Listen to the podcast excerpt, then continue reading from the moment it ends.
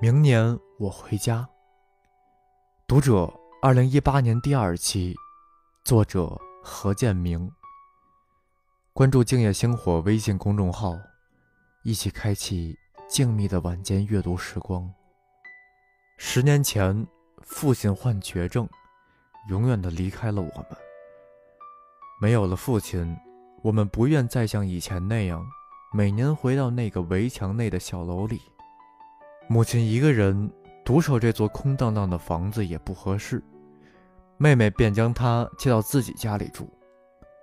然而，母亲虽住女儿家，却总隔三差五的要回老宅去。她不听的，风雨无阻。妹妹经常在电话里向我抱怨，听多了，有时候我也会假装生气，在电话里责令母亲不能再没完没了的往老宅跑了，尤其不能开那辆碰碰车，但母亲依旧我行我素。那天晚上，我陪母亲回老屋，我们姗姗而行在故乡的小路上，观县一望，别有一番滋味和感慨。到了自己家的院子，母亲掏出钥匙，很用力地将铁将军拉开。那大门很重，母亲用力时，整个身子都往上跳了一下，有点全力以赴的感觉。我伸手帮忙，却被母亲阻止：“你挪不动的。”她的话其实更让我心痛。我一个大男人都挪不动，你一个85、86岁的老太太怎么能挪得动啊？看完前院的桂花树，后院的柿子树，母亲带着我进屋。母子俩事先没说一句话，却不约而同地进了楼下一间放置我父亲骨灰和遗像的房间。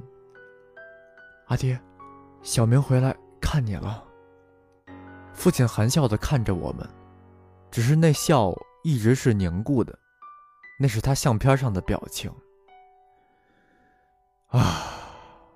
10年了，只是一转眼的功夫。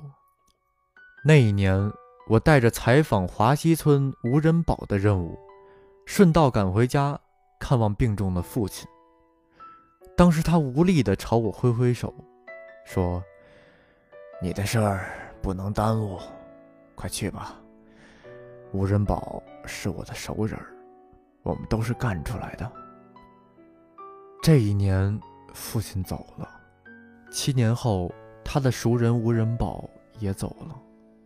3鞠躬后，我为父亲点上一支香烟，再插上一把母亲点燃的香，我忍不住哽咽起来，像是少时在外受了委屈之后回到家的孩子。“走，看看你的房间。”母亲怕我太伤感，一把把我拉上楼。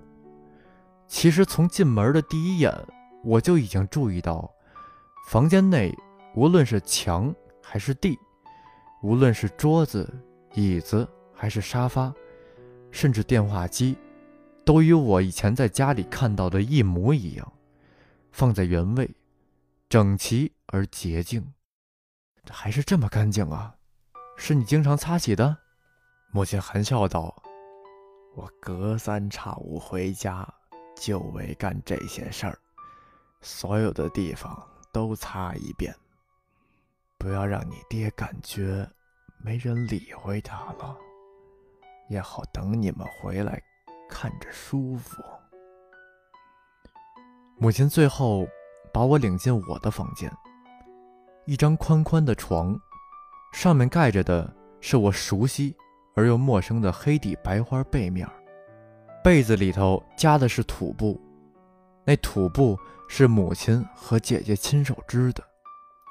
尽管摸上去有些粗糙，但它令我脑海里立刻闪现出当年母亲与姐姐的双手在织布机上日夜穿梭的情景。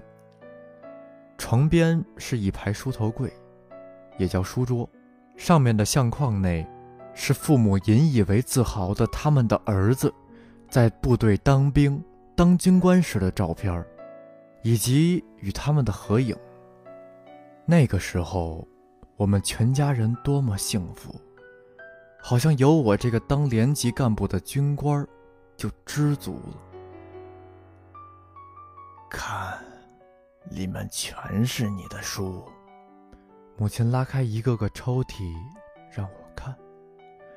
令我惊喜的是，他们多数是我早期的作品，有的我早以为遗失了。母亲一边唠叨着，一边弓着腰开始翻箱倒柜。这是你的衬衣，没穿2次。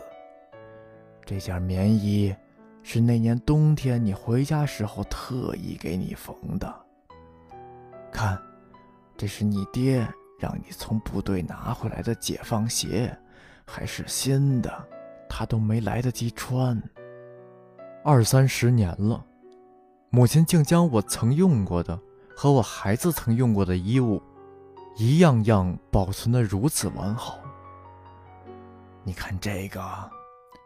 母亲从一个包袱里拿出一个暖水袋，说，还记得那一年你们第一次春节回家，我给小孙女买的这个暖水袋吗？记得呀，怎么能不记得呀？我一把抓过暖水袋，摸了又摸，眼睛很快模糊了。那一年冬天，我带女儿回家探望父母，遇上特别寒冷的天气，南方没有暖气，屋子里跟冰窖似的。母亲急得不行，半夜打着手电去镇上敲商店的门，硬是让人卖给她一个暖水袋。不想回家的途中，雪路很滑，母亲连摔了好几跤，卧床几天后方康复。倒上热水还能用，啥时候带我的孙儿们回来呀？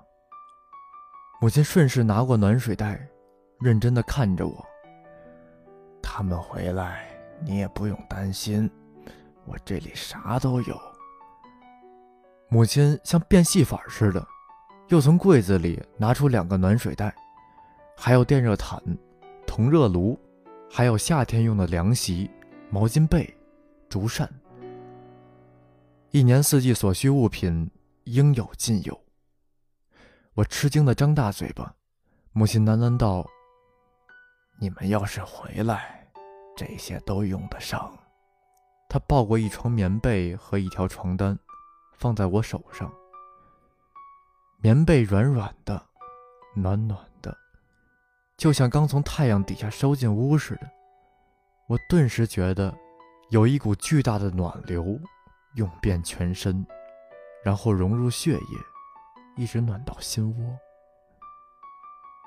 就在这天晚上，我异常庄重地对母亲说，妈，我现在懂了。母亲惊诧地看着我，问，你懂啥了？我说，明年我就回家来。母亲有些不安地笑了，这时她的双眼里闪着泪光。摘自新华日报杜凤宝图。您刚刚收听到的是读者，由静夜星火演播。如果您喜欢这篇文章，不要忘记点击订阅和喜欢，您的鼓励就是星火进步最大的动力。获取文章电子版，欢迎关注静夜星火微信公众号，名字就是静夜星火。一年风霜遮盖了笑颜，你寂寞的心有谁还能够体会？是不是春花秋月无情，春去秋来？